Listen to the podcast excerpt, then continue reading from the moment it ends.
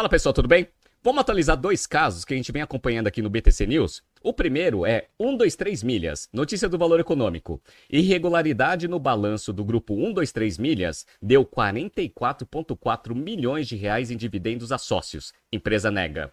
E a segunda notícia é do Neofeed falando sobre o WeWork. Então vamos lá. Um vencedor na queda da WeWork, o fundador Adam Newman. Bom, na primeira notícia, a gente vem acompanhando um 23 milhas que entrou com pedido de recuperação judicial esse processo está paralisado porque o Banco do Brasil pediu uma investigação. E parece que essa investigação está avançando e mostrou que o grupo 123 Milhas estava usando práticas de contabilidade agressiva, que eu vou mostrar aqui nessa edição. E no WeWork, a gente sabe a história. Valia 47 bilhões, ou uma expectativa né, de valor de 47 bilhões de dólares em 2019, entrou com pedido de recuperação judicial semana passada e agora vale 44 milhões de dólares se conseguir se reerguer. Vamos entender um pouco do que está acontecendo com esses dois casos nessa edição. Se você gosta das nossas análises, por favor, dê um like nesse vídeo. E se você puder compartilhar as nossas análises com pessoas que possam fazer bom uso delas, a gente agradece. Bom, vamos começar aqui com 1, 2, 3 milhas. Eu vou ler os trechos da notícia e depois eu explico na base contábil o que, que está acontecendo aqui na investigação. Então vamos lá. Primeiro, Irregularidade nos balanços do grupo 123 Milhas colaboraram para que os acionistas recebessem um total de 44,4 milhões em dividendos entre 2020 e 2023, mesmo diante de um negócio no vermelho. A sinalização foi apresentada à Justiça na noite de ontem em relatório técnico de constatação feita pela KPMG e pela advogada Juliana Moraes. A 123 Milhas nega que tenha inflado o balanço e defende contabilizar gastos gastos de marketing como ativo. Bom, isso daqui traz um pouco de nervosismo para os credores, por quê? Porque o pedido de recuperação judicial ele tem um monte de credor com um valor imenso. Vamos ver? No total, o grupo tem 803 mil credores e um passivo de 2,4 bilhões de reais, além de pendências em outras moedas. Então, se você vê uma empresa com tanto passivo assim e ainda distribuindo nesses últimos três anos dividendo para os sócios, alguma coisa de errado ela está fazendo na contabilidade, né? Vamos entender o que aconteceu? Então vamos lá. As irregularidades envolvem o reconhecimento indevido dos gastos com marketing e publicidade da 123 milhas na linha de ativo da empresa em vez de despesa.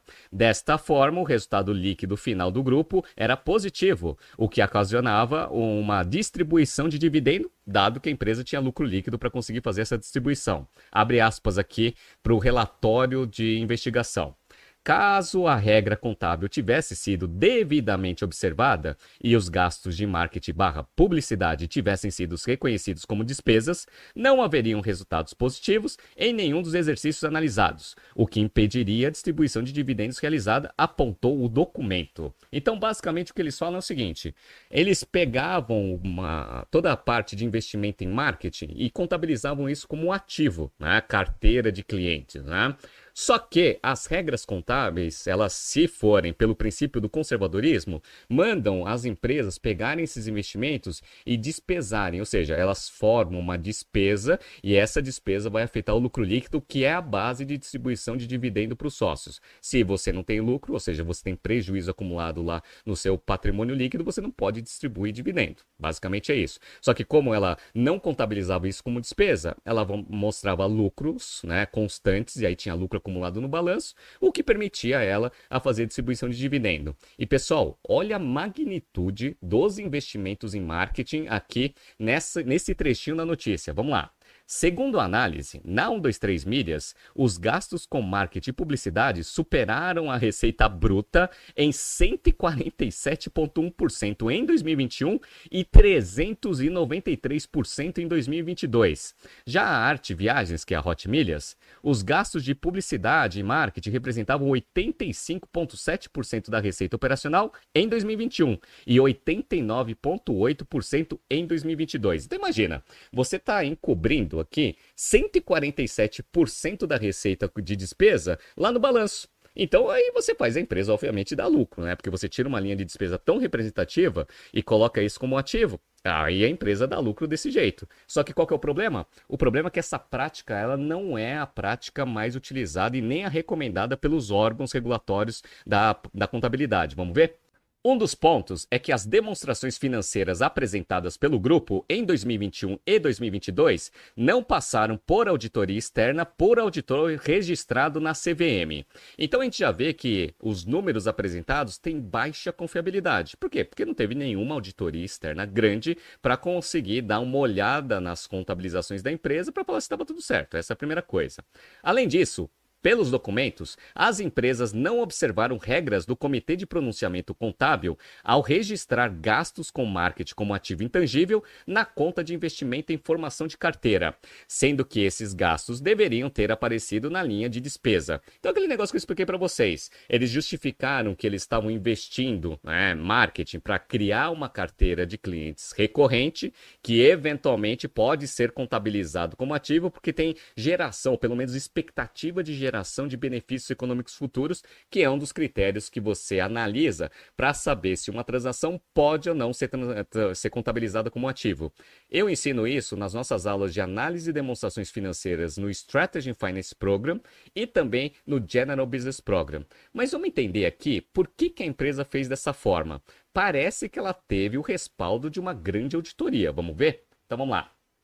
Segundo a empresa, seus esforços para criar relacionamento com clientes e fidelizá-los se enquadram no conceito de intangível.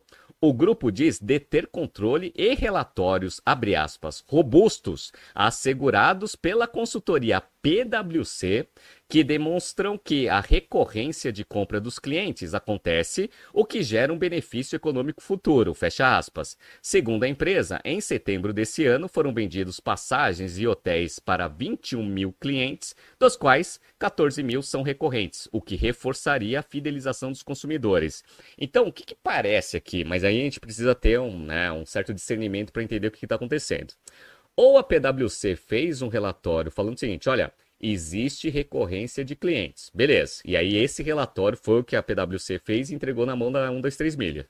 Se for isso, aí 123 milha tá errado. Por quê? Porque a PwC só mostrou que existe recorrência e que, o que, que a, PW, a, a 123 milha vai fazer com isso, aí ela fez errado. Tá? Porque mostrar que existe recorrência, isso não garante efetivamente que você tem que reconhecer esse investimento em marketing como um ativo. Beleza, essa é a primeira coisa. Ou que é a segunda hipótese, a PwC ela analisou que existe recorrência quando você captura clientes e fazendo investimentos em marketing e autorizou, pelo menos deu um aval, que a empresa pode contabilizar esses investimentos como ativo intangível, formação de carteira.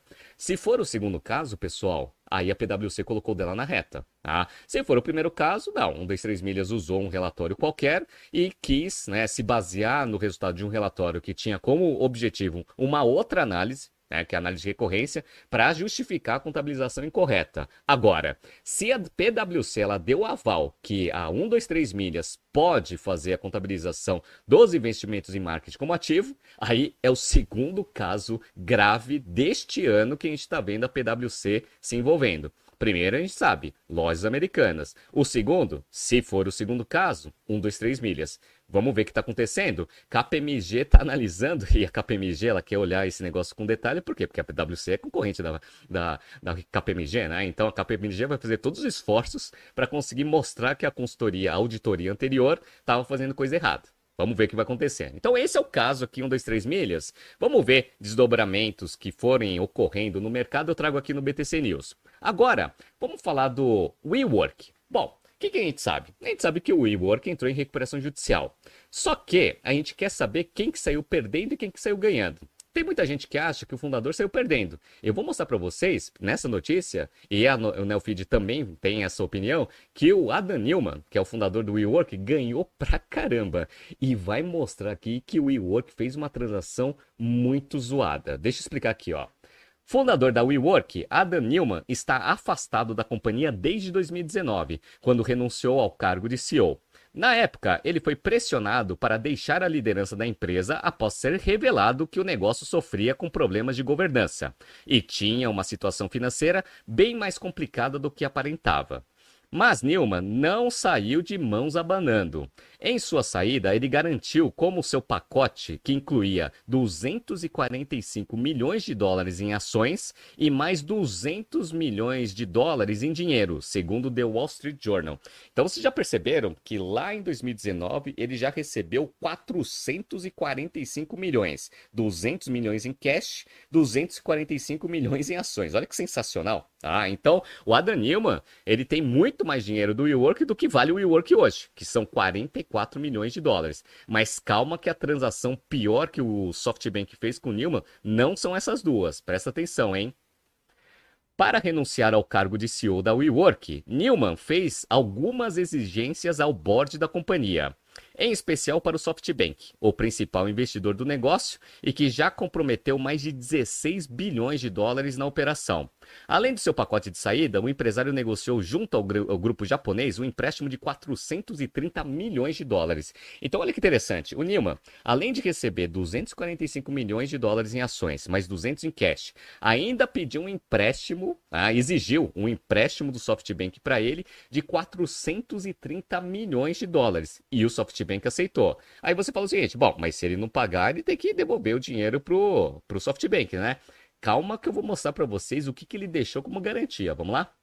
Em troca do dinheiro, ele colocou suas ações na empresa como garantia do pagamento.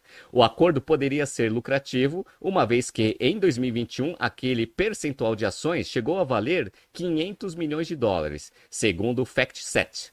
O problema é que a participação atual na empresa vale agora pouco mais de 4 milhões de dólares. Então imagina, ele foi pegou 430 milhões de dólares emprestado do SoftBank e deu como garantia suas ações, que já chegaram a valer 500 milhões. E aí o SoftBank ia lucrar com essa transação. Só que agora as ações valem 4 milhões. O que, que vocês acham que o Newman vai fazer? Você acha que ele vai pagar esse empréstimo? Vai nada. Ele não vai pagar, vai falar para o SoftBank, falar assim, ó, beleza, se eu não vou pagar, executa a garantia pega essas ações que hoje valem 4 milhões de dólares e fica aí como a, o, o que eu tinha para pagar desse empréstimo de 430 milhões de dólares. Olha a cagada que o SoftBank fez, pessoal.